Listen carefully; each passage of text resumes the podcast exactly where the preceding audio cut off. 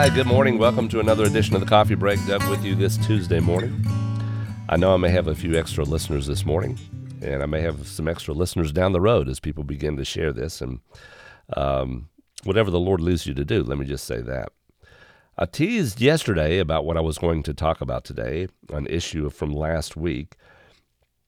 On today's episode, we're going to delve into the legal development in Alabama from last week. You see, the state Supreme Court recently made a groundbreaking decision ruling that frozen embryos used in vitro fertilization are legally considered children. Now, this has caused a lot of debate, a lot of conversations. Every news agency in America has jumped on this one, from a case where three families sued a fertility clinic and a hospital in Mobile, Alabama, for the mishandling and subsequent destruction of frozen embryos. So let's kind of break this down a little bit and talk about the potential implications. The Alabama Supreme Court reached a decision based on a long-standing precedent in the state's wrongful death law from 1872, which categorizes unborn children as children. This interpretation was further reinforced by a 2018 amendment to the Alabama Constitution, emphasizing the sanctity and the rights of an unborn human life. Now, there's plenty of implications for clinics and patients in Alabama that could possibly come out of this. As a matter of fact, all this stuff is still evolving quite significantly.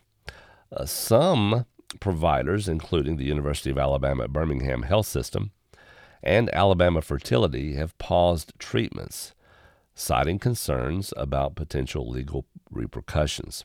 And those patients have started to look outside the state to continue their treatments. So this pause in service raises questions about the future in the state and whether any actions involving the destruction of embryos could possibly lead to criminal charges. Well, what about in the United States? Could this move on in? Could these people be taken to the Supreme Court? Could this whole issue go to the Supreme Court? I would think not. That would seem highly unlikely, because really the issue is grounded in the Alabama Constitution. It's not really a state matter. The defendants would have to argue that their U.S. constitutional rights were violated, which has not been part of any case so far. However, it could find its way to the federal level. We're already seeing people to reach out to the administration, seeing if they would chime in or make some type of changes or help in this situation. The wrongful death lawsuits are still happening in the Alabama ongoing lower court rulings, which will decide the liability of the defendants for the loss of the embryos. Okay?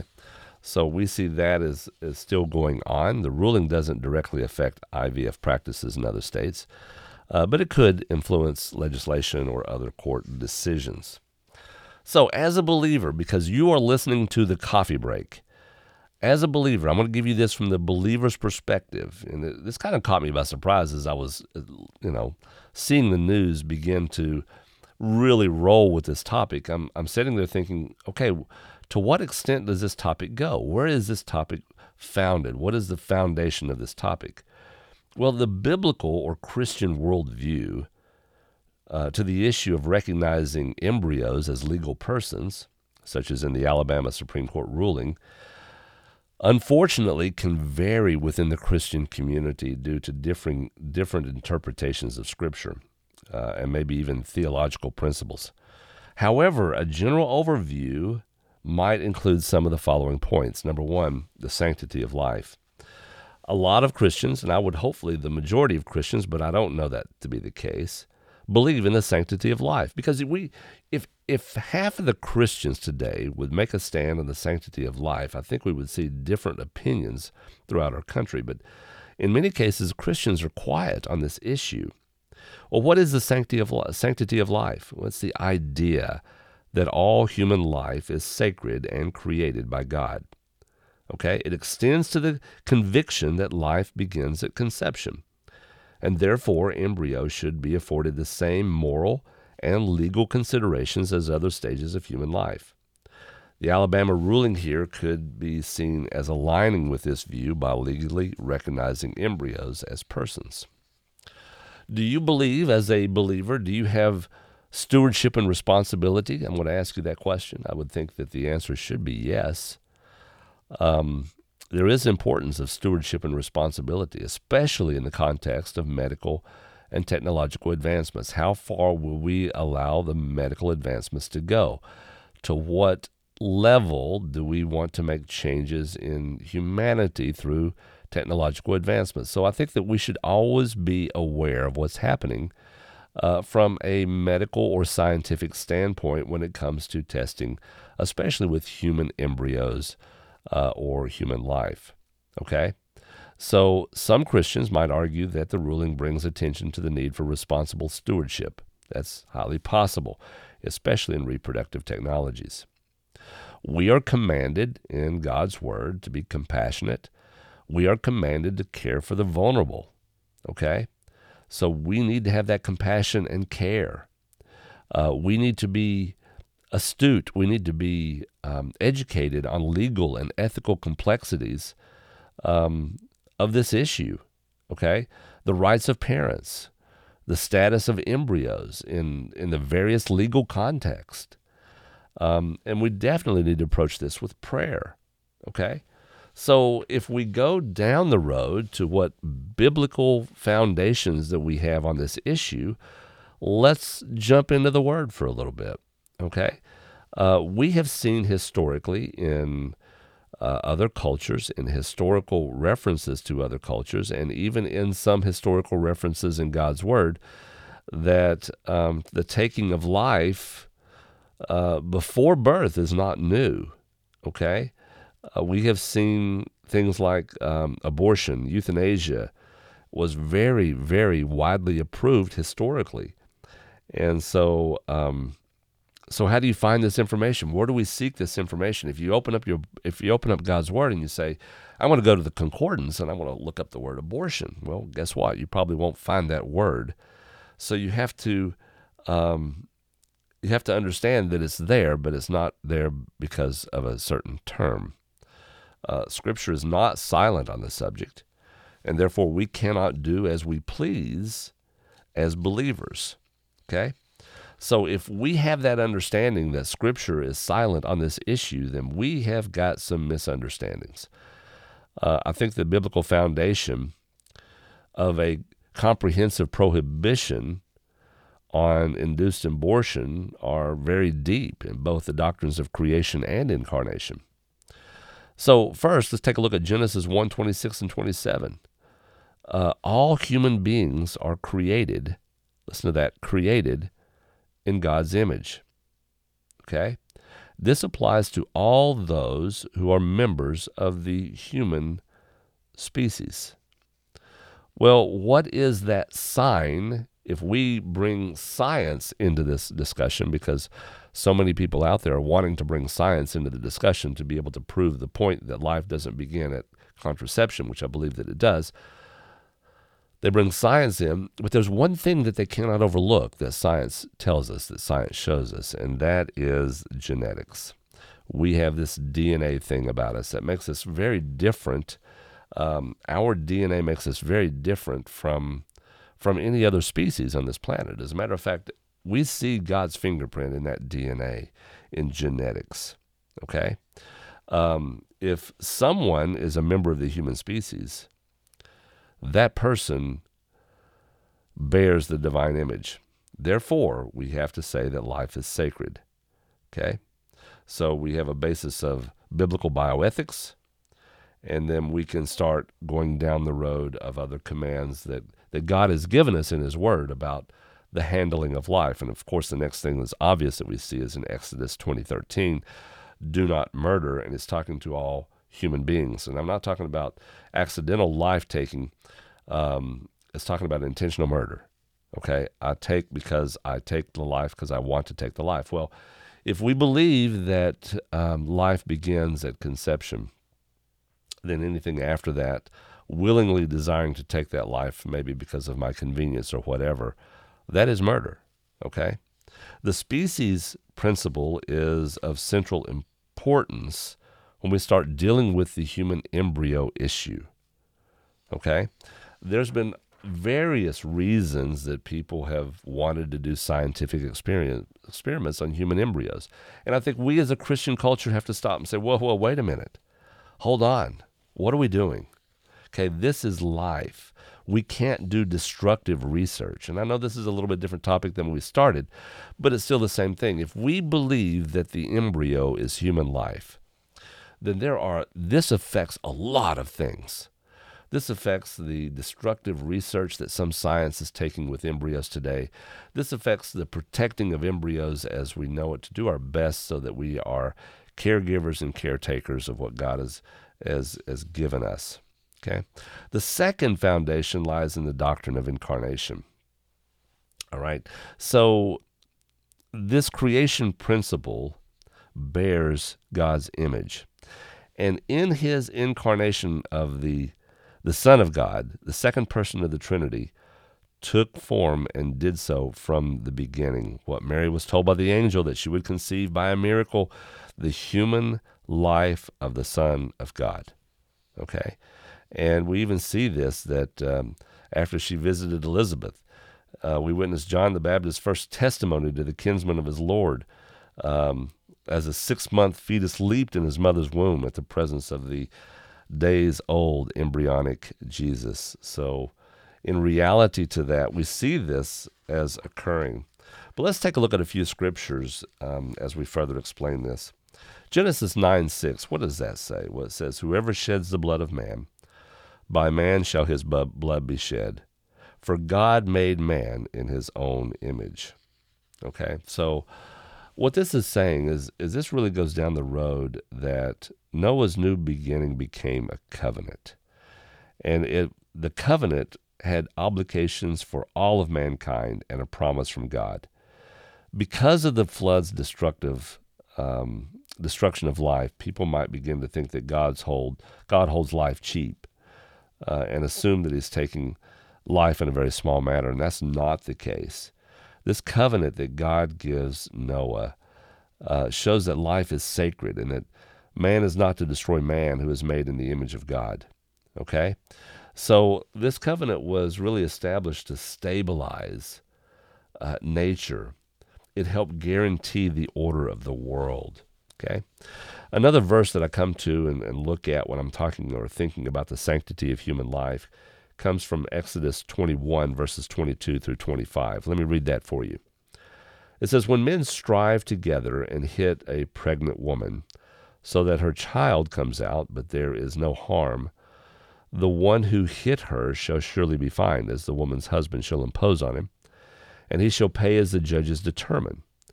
But if there is harm, then you shall pay life for life, eye for eye, tooth for tooth, hand for hand, foot for foot. Burn for burn, wound for wound, stripe for stripe. If we try to translate this into modern terms, if a pregnant woman delivered her child prematurely as a result of the blow, but both were otherwise uninjured, the guilty party was to pay compensated amounts determined by the woman's husband and the court. However, if there was injury to the expectant mother or her child, the assailant was to be penalized in proportion to the nature of the severity of the injury. While unintentional life-taking was usually not a capital offense, if you look at verses 12 and 13, here it clearly is. Okay, here it clearly is. Also, the unborn fetus is viewed in this passage as just as much a human being as its mother. The abortion of a fetus was considered murder. A person's physical loss by injury was to be punished by a similar loss to the offender, the law of retaliation. Okay? So, hear that part. Now let's take a look at Leviticus 18:21. You shall not give any of your children to offer them to Molech, and so profane the name of your God. I am the Lord. Okay? Molech was the national god of the Ammonites. Child sacrifice by burning is probably in view here, though the context supports a different interpretation that refers to the dedication of children as cult prostitutes. So the Bible is explicit about how the handling of children are, the value of children in this regard. Let's move over to Psalm 139. 139 verses 13 through 16. It says, "For you formed my inward parts. You knitted me together in my mother's womb. I praise you, for I am fearfully and wonderfully made. Wonderful are your works. My soul knows it very well. My frame was not hidden from you when I was being made in secret. Intricately woven in the depths of earth, your eyes saw my unformed substance. In your book were written, every one of them, the days that were formed for me, when as yet there was none of them." Wow. The thought that darkness cannot conceal anyone from the Lord brought to David's mind this meditation in these verses. God knew all about him when he created him in his mother's womb. Verse 13 begins with 4, indicating that this explains the preceding parts. Since God can create a person, he knows them intimately and is with him everywhere. Okay. Proverbs 23:22 says, "Listen to your father who gave you life, and do not despise your mother when she is old." 24 and 25 also in those verses talk about one's mother and father. Heeding to the parental instruction and advice is again encouraged. Okay, so let's take a look at that. Make sure that that we see to despise is to disobey, Exodus 20:15. Okay, let's take a look at Jeremiah 1:5. "Before I formed you in the womb, I knew you, and before you were born, I consecrated you. I appointed you a prophet to the nations." Well, you see, God's call of Jeremiah as a prophet contained a message designed to motivate him for his task. God revealed that his selection of Jeremiah as a prophet occurred before he had been formed in the womb. Okay? And the word "knew" comes from the Hebrew word yada, which means far more than intellectual knowledge. It's used for the intimate relationships experienced by husband and wife. Okay? It conveyed the sense of a close personal relationship. It conveyed the sense of protection. So before Jeremiah was conceived, God had singled him out to be his spokesperson to Israel. He had been set apart for this particular ministry. And one more verse I want to throw at you comes from Matthew 6:26. It says, "Look at the birds of the air, neither they sow nor reap nor gather into barns, and yet your heavenly Father feeds them. Are you not of more value than they?"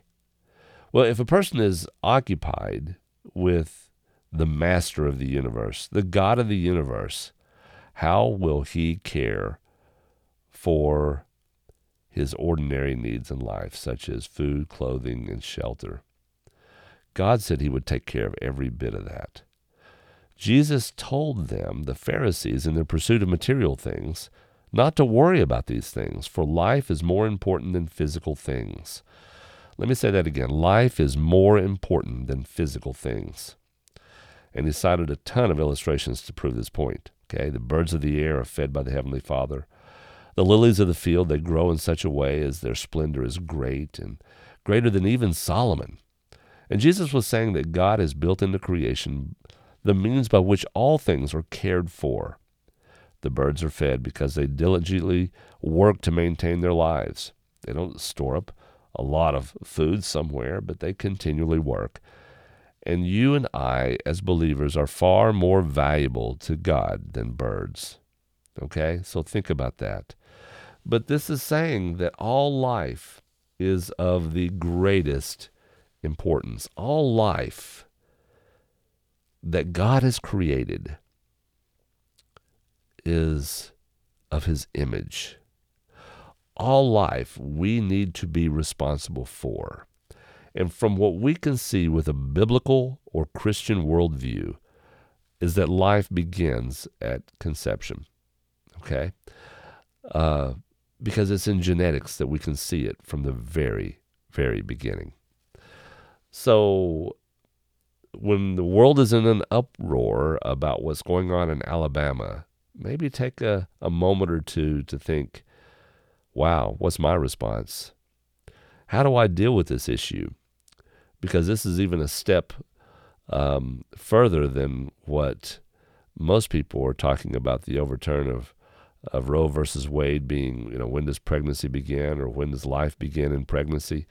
This is before the pregnancy ever occurs within the womb. And we have responsibility. All of us have responsibility. And that responsibility is not to ignore or to look away. That responsibility is to be involved in these discussions and to share how much God loves each and every person and when life actually begins and where life originates from. All right? So I know this is a long version of a coffee break, but I think it is very valuable that we understand the situations that are going on in our society today and situations that are trying to get God out of the picture when in reality we have life because of God, and he needs to be in the center of the picture of everything. Thank you so much for joining me today, and I promise tomorrow it won't be as long, but I hope that you have the belief and the foundation as a believer of the sanctity of life, and life begins at conception. All right, hope you have a great day. Think on these things. We'll talk to you again soon. God bless. Bye-bye.